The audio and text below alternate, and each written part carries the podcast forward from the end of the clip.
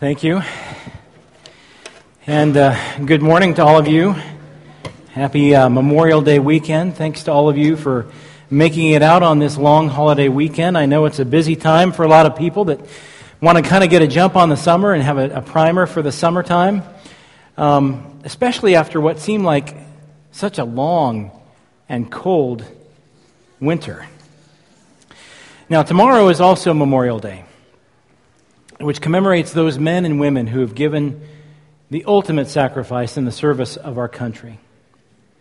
And to honor them, please join me as we take a brief moment to pray for their families and to acknowledge them.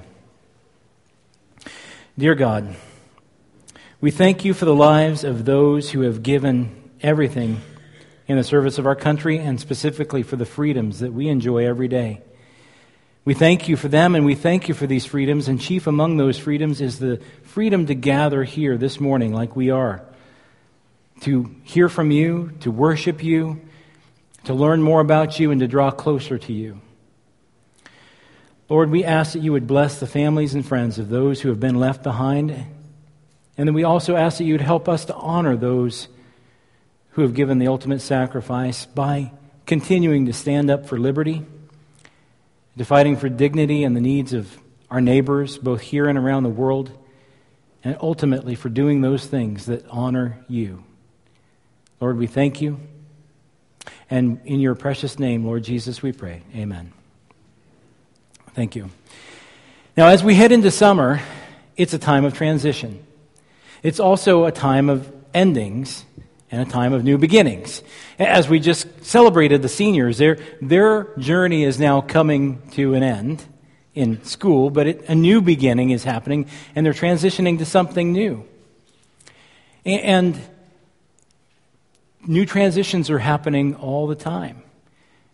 In fact, just yesterday, we celebrated Jacob uh, Hale and Shanna Smith getting married right here in this place, and what a beautiful, beautiful ceremony that was. What a special occasion that was. You know, and that was a time to celebrate. And there are times like these to celebrate. You know, a lot of people in the first service, they're still in school right now. So they're celebrating the fact that there's only a few days of school left. And we should celebrate these times. But even in new beginnings and happy things that are happening, there's transition. And with transition comes challenge and stress. In fact, it might feel like the only constant thing in life is change, of leaving one thing and ending that and, and, moving to something else that's beginning, whether that's school or a career, or, or whether that's maybe moving into a new relationship or a phase of life. Maybe that's moving out of a career and into retirement. The end of one thing becomes the beginning of the next. And what's true, what I know about you and I, is that for all of us, we want to feel like in the middle of all these changes and transitions, we're making progress, that we're moving forward, that we're growing. But what if you don't? What if you don't feel that way? What if you don't feel like you're moving forward? And what if you don't feel like you're growing or progressing? And certainly, as followers of Jesus, we want to be in the middle of God's work in this world. And we want to be a part of that. And we want to feel like we're a part of that. But what happens when we feel like we aren't? What happens when we feel like we're not growing? Like nothing's happening? You have ever been there? I know I've had times in my life where I've felt like that's been happening, where I'm moving but nothing's happening, like being on a treadmill. You know, you're moving, but you're not moving forward. You want to move forward, but you're just staying there in one spot. And you can run faster, right? You just run faster. You're not moving anywhere. You're just staying right there. In fact, the only thing that happens when you run faster is that you get tired faster. So tired that you eventually just stop and give up. And I know I'm, I'm, i feel like I'm being a, a, kind of a downer this morning, but parts of our lives can feel like that too. Like, even, you know, we're going faster and faster, we're just not getting traction.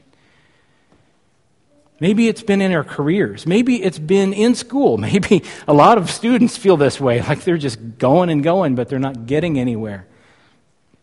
Maybe that's been in your relationships or in your families. Maybe you had big goals or big dreams that you wanted to achieve in your life. Maybe this year you were going to, this was the year you were going to do something and that just hasn't happened. Or maybe you, have been on the same goal for the past decade and still it hasn't happened. Sometimes our lives can feel like we're on this proverbial treadmill. And our spiritual lives aren't any different sometimes. Sometimes we, we, we, think we need to be growing, we need to be moving forward in a, in a positive direction, but we don't feel like we can get traction there either. And after a while of being on this proverbial treadmill, you simply start to feel defeated. Now, I know there are positive thinkers out there, and they will tell you, you know what, if you just put your mind to it, you can do anything. And I will acknowledge there's some value in that. It's, it's possible sometimes for us in our lives, at times, to feel like we're stuck, like we're not making any progress, like something is holding us back. And modern wisdom would tell us that this is due to th- something that is known as limiting beliefs. Limiting beliefs. Now, limiting beliefs are those ideas that hold us back. They can be negative messages about ourselves or about other people or the world that keep us from moving forward. Limiting beliefs or self defeating beliefs, they're real. I mean, I know they're real. In, in the olden days, we used to call this stinking thinking. Course, I'm sure you probably would refer to this now as thinking thinking. And, and this thinking thinking, so to speak, it can be thoughts about other people and an example there would be well, she'll never change, or he'll never grow up, or, you know, you can't really trust anyone, or, you know, sooner or later everyone will let you down. Or they could be thoughts about the world and the way that the world works. It could be something like, well, there'll never be peace. Or, you know, there's only so much wealth or success or happiness to go around or it's impossible for one person to make a difference. But probably the most common thoughts when we, we talk about limiting beliefs are those things, those messages the, that are negative about ourselves. You know, I'll never kick that habit. Or I will always be single. I'll never change. I'll never get ahead. You know, things just don't work out for me or I'll never truly be happy. And this type of thinking can also extend to the way that we begin to view God. Just as we slip into this self defeating line of thought about ourselves and about others and about the world, we can do this the same thing with God and who He is and what's true about God. We can begin to see Him in a negative way as well. Limiting beliefs. There are these negative messages, whether they're about ourselves, whether about their other people, whether about uh, God or the world. They exist deep inside us and they hold us back. And sometimes they can keep us from moving forward and getting that traction. And where, they can be small, they can be small issues, but they have a mighty impact on our lives. And they're different for every one of us. In fact, this morning I have a practical exercise for you. I'd like you to pull out your sermon notes. And this is even for the people who aren't the note takers. Usually, you know, in a family you have the note taker and the non note taker. But this is for everybody this morning. There's a space here to provide and write down your limiting belief and write that down here because we're going to be collecting that later. I'm just kidding. Okay. I want to make that disclaimer right up front, right? Because there's a space for you to write down your top limiting belief. Go ahead and write that down now as I'm, i continue to talk through this. And bear in mind, it doesn't have to be pretty or legible.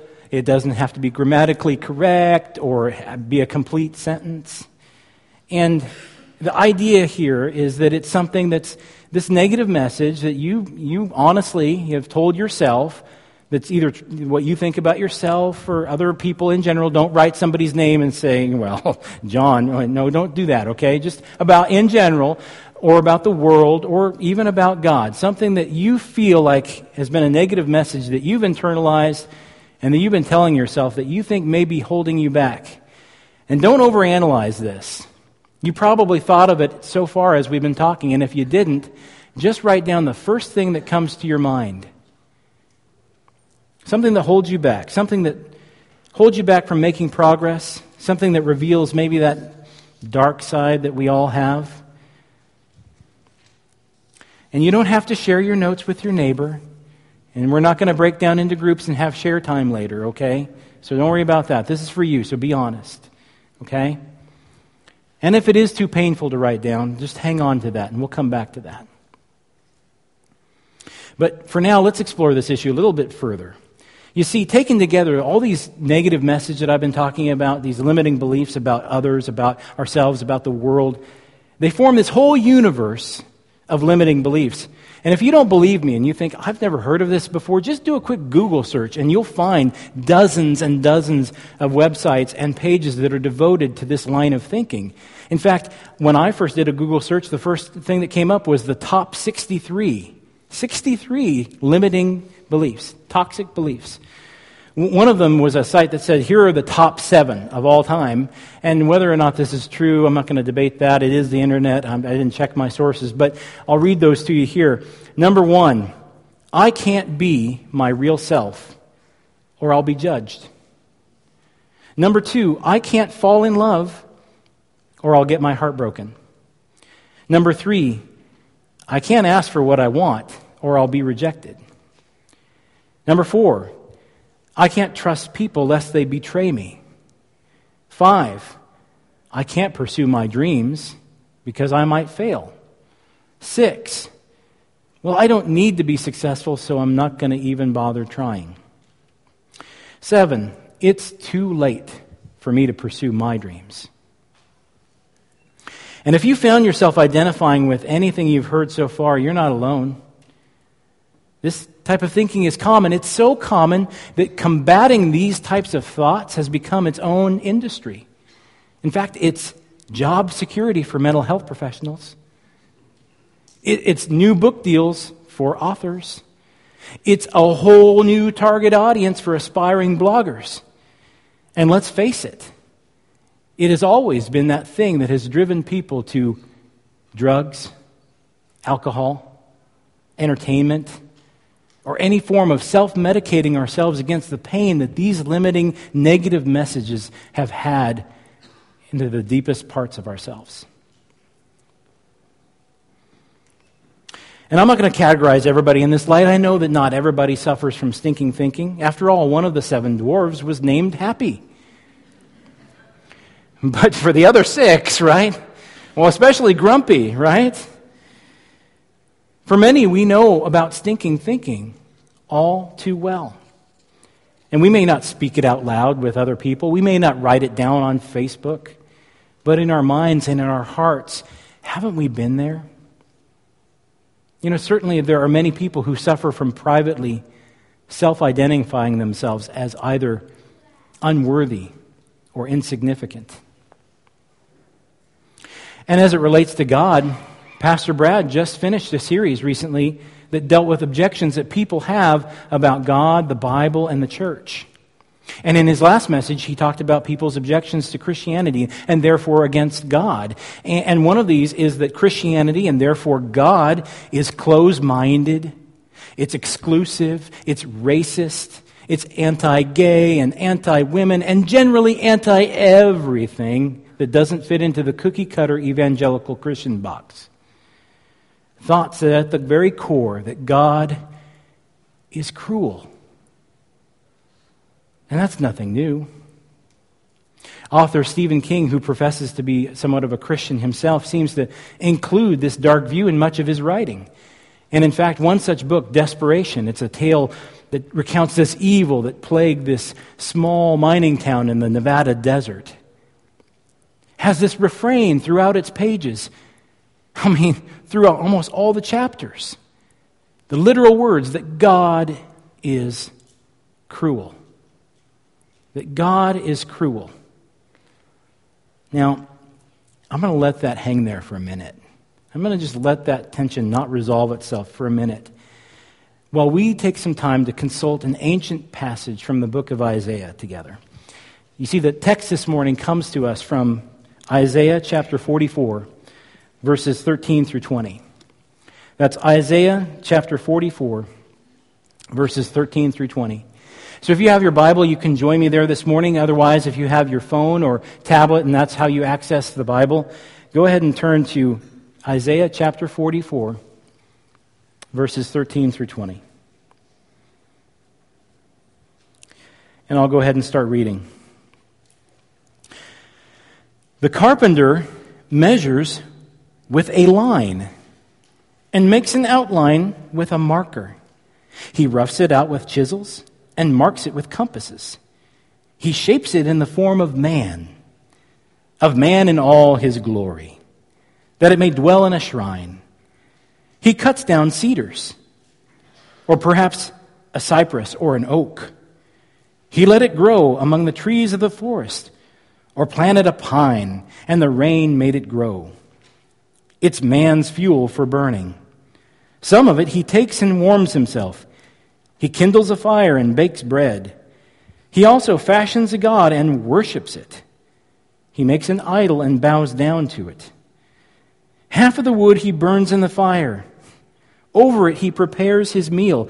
He roasts his meat and eats his fill. He also warms himself and says, Ah, I am warm. I see the fire. From the rest he makes a god, his idol. He bows down to it and worships. He prays to it and says, Save me. You are my God.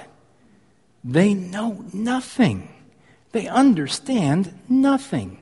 Their eyes are plastered over so they cannot see, and their minds closed so they cannot understand. No one stops to think. No one has the knowledge or understanding to say, Half of it I use for fuel. I even break bread over its coals. I roasted meat and I ate. Shall I make a detestable thing from what is left? Shall I bow down to a block of wood? He feeds on ashes. A deluded heart misleads him. He cannot save himself or say, Is not this thing in my right hand a lie? Now, so Isaiah, what Isaiah wrote about here isn't lost on us.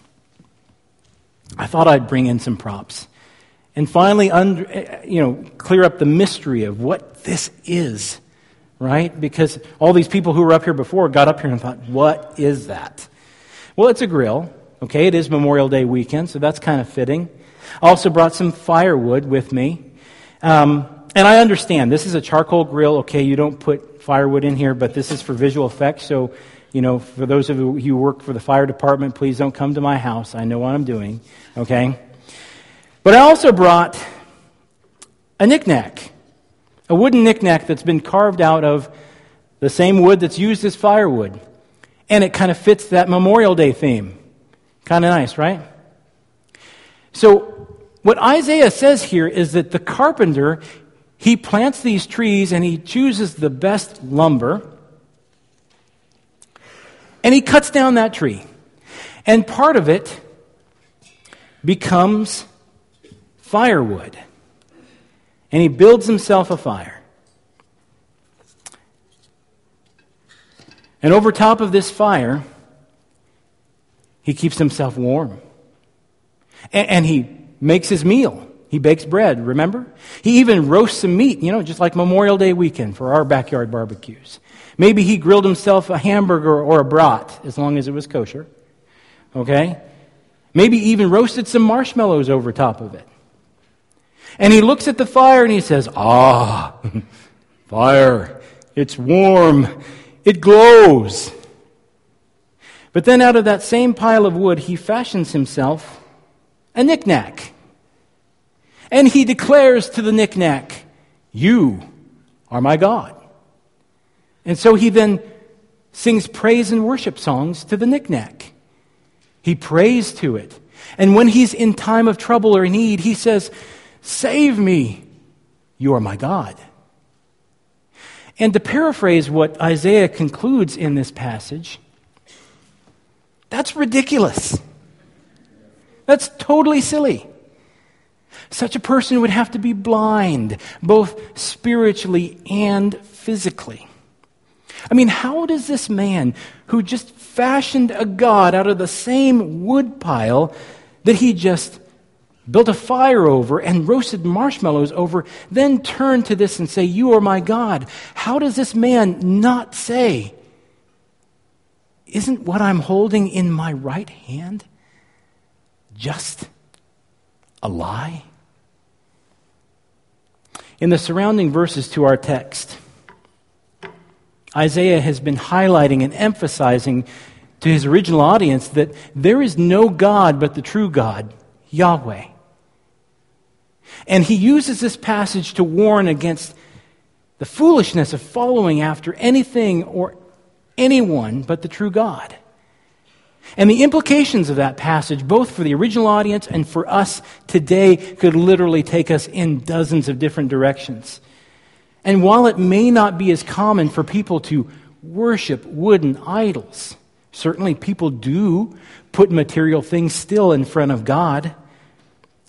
Things like houses, cars, toys, or, you know, even today, you know, especially smartphones. And this morning, I want to take just one thing and focus on that. Because that, those aren't the only things that can take the place of God in our lives. You see, I want to start back at what we started with at the beginning these limiting beliefs. Because strangely and ironically and sadly, those limiting beliefs can take the place of God in our lives too. Because they compete with God for our attention. Just like that idol. And if you don't believe me, it's evident in the amount of time that some of us spend doing our stinking thinking, as opposed to how much time we spend in the wonder of who God is. And unfortunately, I don't think that people who've decided to follow Jesus and look to him as the one that God sent to save us are totally immune from this. And I'm going to be completely vulnerable and honest with you this morning, and I'm going to tell you that that applies to me. That I've let limiting beliefs in my life hold me back. Not only negative thoughts about myself, but even about God. Now, those who know me well would say that, you know, I've never doubted that God exists or that He's powerful. I've never doubted Christ's work on the cross for me. And I profess to the goodness of God and His love for us because I teach it and I, and I preach it and I even sing about it. But deep down in my heart, how I sometimes feel and think about these issues, it betrays that belief. Because in my innermost being, my thoughts all too often turn to that of a spiritual Eeyore. You know, the, the donkey from Winnie the Pooh. I, I might hear myself saying these messages to myself God is loving, but does he really love me as much as he loves everyone else? That God answers prayers, but does he, does he really hear my prayers? That God is all powerful, but is he really at work in my world? And that God is all knowing and all seeing, but does he really, honestly, does he really see and notice me? And I remember not too long ago, I had one of these moments at home. And I have to give credit where credit is due to my daughter, Tori, because she was the first to push back on that and say, That's terrible. And she was right, it is terrible. And it's terrible not just because it's negative thinking thinking, it's terrible because it's just not true. It's a lie. It's a lie. And ultimately, it's a self defeating and self destructive lie. And you know what I realized? Is that if I believe that I'm unworthy of what God has promised to me, or that I pray to a God who doesn't hear or answer my prayer, or that He doesn't have great plans for my life, then I'm believing in and I'm worshiping the wrong God. I'm worshiping a lie. Like a wooden knickknack. And I may not be handy enough to whittle out a wooden idol, and I assure you I'm not. But in the workshop of my mind, I've fashioned a God out of the same substance of my own limited imagination. And if Isaiah could write about me, he'd say, How does he not see it? And how do I not see that? How can I be so blind? How can I warm myself and feed over the same things and same thoughts that bring me down? Aren't those thoughts, aren't those negative messages that I tell myself about myself, about God, aren't those thoughts that I hold in the right hand of my mind not just lies? And I know I'm not alone in having these thoughts. I talk to people all the time who have doubts or who have limiting beliefs that they struggle with. And if I've struck a chord at all this morning, let me ask you what's the lie in your life and in your heart? Sure, we may come to church, we may sing the songs, we may pray the words, but deep down, how do we really feel? And let me rephrase that. What is it that you believe sometimes more than you believe in God? In fact, we say that God is all powerful, that He's all knowing, that He's all seeing, but do we still believe that He works mightily in our world and in our lives? Do we really believe that He loves us intensely and unconditionally? Do we still believe that He does miracles? Do we still believe in grace? Do we still believe in His divine care and providence in our lives? Or deep down, do we sometimes feel or tell ourselves that He's abandoned us? That He's forgotten, that we're on our own, and that whatever it is that we're going through right now, we don't stand a chance.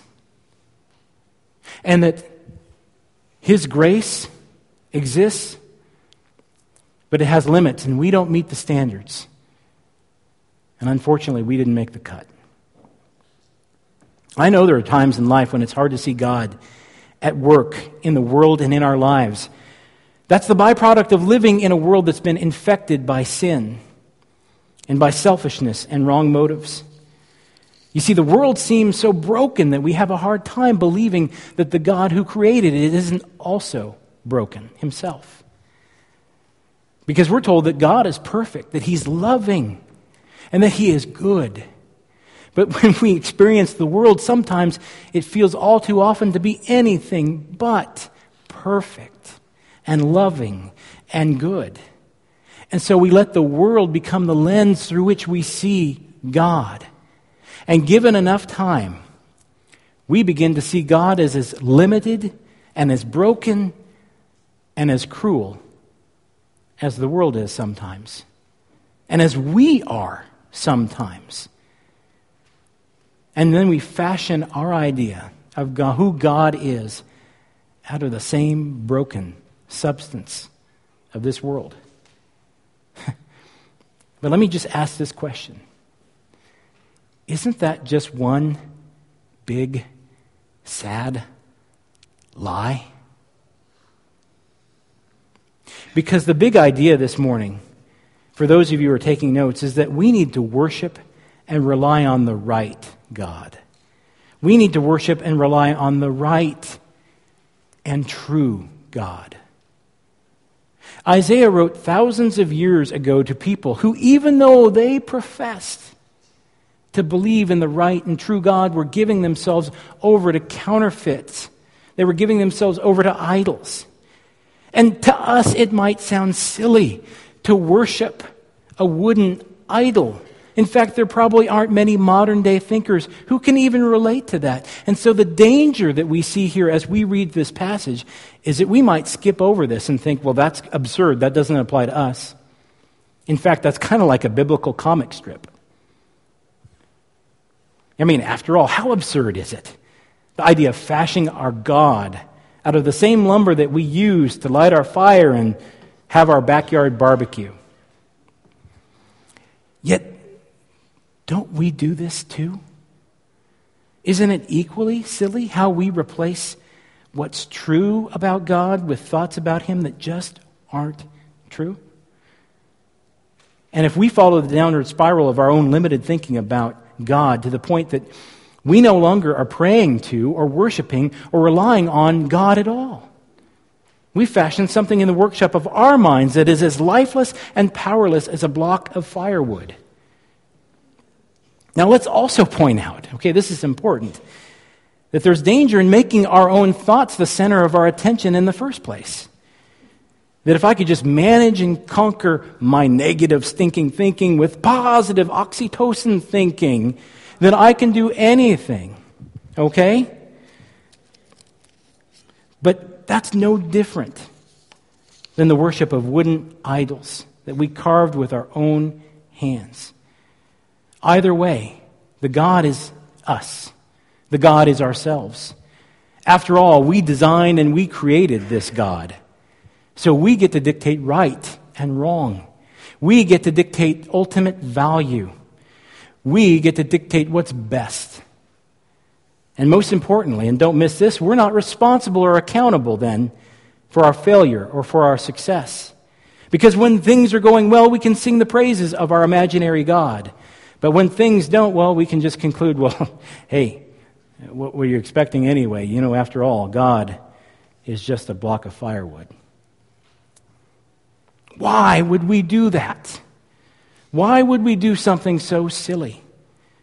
That was Isaiah's message to the people, but it's still true of us today in this way. Is it because we get mileage out of thinking like this? And let me ask this question do we really get mileage out of it? Of course we don't. Because here's the truth if God is all powerful and all knowing, and He's loving and He's good and He has great plans for all of us, then why wouldn't we worship Him and rely on Him? Because it would be totally against our own interests to rely on anything less. And as you see in your notes, that's important. Because relying on anything or anyone else is sad, it's misguided, it's unproductive, and ultimately it's self destructive. Anything else is a very disappointing deity. It's just fancy firewood. And as Isaiah points out in the passage, the best use of that idol, those limiting beliefs, is to be used as firewood to keep us warm and grill our steaks over. The interesting thing about the 66 chapters of Isaiah is that there's this theme. You can hear it that God is actually telling his people, please let me love you. Let me love you. You have no idea how much I love you. And if you think that what I've done so far is cool, just you wait. You haven't seen anything yet because you have no idea how much I want to do for you. Just let me love you. Let me be your God. And don't settle for anything less. These limiting beliefs of ours, these negative messages that we might tell ourselves, they're definitely something less. And they work against us and our own good. Whether they're thoughts about God or about ourselves or about others or the world, they're all bad and they're all at odds with God and His work for us. When asked what the greatest commandment was, Jesus replied in Matthew 22, 37 through 40 that love the Lord your God with all your heart, with all your soul, and with all your mind. This is the first and greatest commandment, and the second is like it. Love your neighbor as yourself. All the law and all the prophets hang on these two commandments. And not only is that a command because God is deserving of that love, but also because it's for our own good to love God, to love ourselves, to love other people.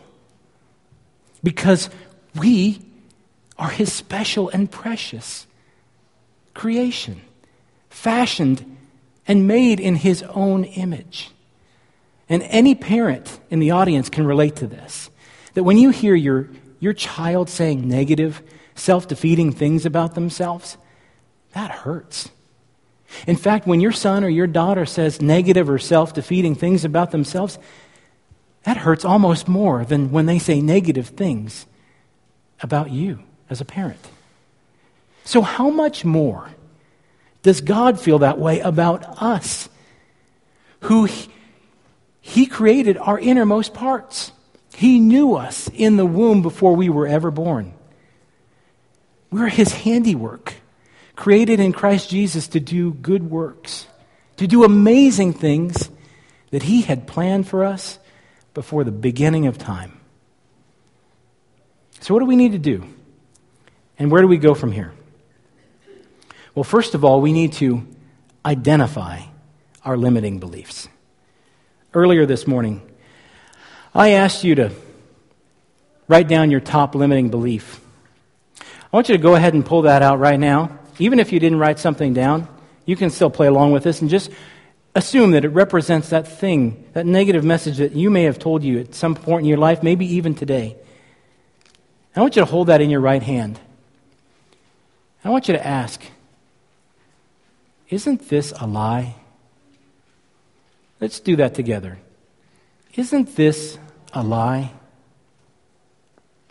Chances are there are other things you could have written down there. And as those or others come to you, put it through that filter and ask yourself, isn't this a lie? Because if it doesn't inspire you or encourage you or comfort you or spur you on to love God and other people, then chances are it's a lie. Paul reminds us in 2 Corinthians 10:5 that we need to demolish arguments and every pretension that sets itself up against the knowledge of God. That we need to take captive every thought and make it obedient to Christ. Identify those lies and take them captive. In fact, let's treat those negative thoughts for what they really are just fancy firewood that we need to throw on the fire. Next, we need to replace our limiting beliefs with God's truth. Once we throw our lies on the barbecue where they belong, we need to seek God's truth. Truth like God is good, God is loving, God is all powerful, God sees everything, and He sees you at every moment. He hasn't forgotten you. In fact, He loves you so intensely that He died for you. And He has great plans for us. He has great plans for each of our lives. And guess what? He is able to do immeasurably more than all we could ask or imagine. According to Romans 12:2, we're to not conform any longer to the pattern of this world, but be transformed by the renewing of our mind. Then we'll be able to test and approve what God's will is, his good, pleasing, and perfect will. Philippians 4 8 tells us whatever is true, whatever is noble, whatever is right, whatever is pure, whatever is lovely, whatever is admirable, if anything is excellent or praiseworthy, think about such things. Do you want to renew your mind and think on things that really are true? Then read God's Word. Connect with others who are growing in their faith. And in fact, next week, we have an opportunity. We uh, have a new series starting called Can You Dig It? And we're going to take each Sunday to talk about a truth about who God is and who we are and, and about our world. Each Sunday will be a standalone teaching. It'll be a great, perfect opportunity for you to renew your mind and replace any limiting beliefs that you have with God's truth. Now, lastly, we need to rely on the right, the only true God. Anything less is just a disappointing deity. Now, I have to kind of share my love of movies here for a second and just talk about the 2012 film, The Avengers. And in this film, the heroes of S.H.I.E.L.D., they band together to face the alien armies of the mythical god Loki and his evil horde. And in my favorite scene in that movie, this villain, this false god, Loki, he comes face to face with the incredible Hulk. Those of you who've seen it probably know what I'm going to be talking about because before the Hulk gets his Hulk on, this false god, Loki, starts monologuing. He says, I am a god, and you will bow down to me, and you will stop immediately. I command you to stop. And without missing a beat, the Hulk, well, let's just put it this way he quickly put him in his place. And as he leaves, the Incredible Hulk walks away saying, Puny God. Now, I'm not trying to endorse the theology of Hollywood, but isn't that how we ought to treat these limiting beliefs that we have? These negative messages that have been keeping us from God's best for us? Isn't it time that we identify this stinking thinking for what it really is just fancy firewood? I don't know where you're at this morning, and I don't know what you're going through. I don't know what you're facing, and I don't know what, what pain you might be going through or have gone through in your life. But isn't it time that we replace these limiting beliefs, these negative messages, with God's truth? Isn't it time that we stop giving airtime to these lies and rely on the right God? As we close this morning, I want you to pull out those notes one last time. And, in a few moments, the ushers are going to be coming. They're going to be collecting the offering. Part of what they're going to be doing is collecting these blue connection cards. And on the back of this, there's a space for you to put down prayer requests. And, you know, if you feel that, that bold and maybe something has touched you this morning and you're thinking, I would like to put something behind me too, go ahead and write that down. You don't have to be specific. You could just say, you know what, I'm doing business with one of my limiting beliefs. Please join me in prayer. The pastors and staff here would love to pray with you. They would love to pray that you wouldn't be held hostage by negative messages anymore, but you would begin to rely on God and worship Him. Now, for the rest of us, as we play along one last time with our notes, we're going to hold that in our right hand again, but this time we're not going to ask a question. We're going to make a declaration. Because let's take the first action step today of anything that we've identified or things that we might continue to identify in our lives and tell it that you are a lie. In fact, let's do that together. You are a lie. Let's pray. God, we worship you. We desire to rely on you. Help us to take captive every thought, every lie that sets itself up against your truth of, of you, Jesus and your truth about us and other people and how you love us, created us in your image. Lord, we thank you that you love us intensely. We thank you that you're able to do immeasurably more than all that we could ask or imagine. Help us as we leave this place this morning to remember these truths and to fully rely on you. And in your name, Lord Jesus, we pray.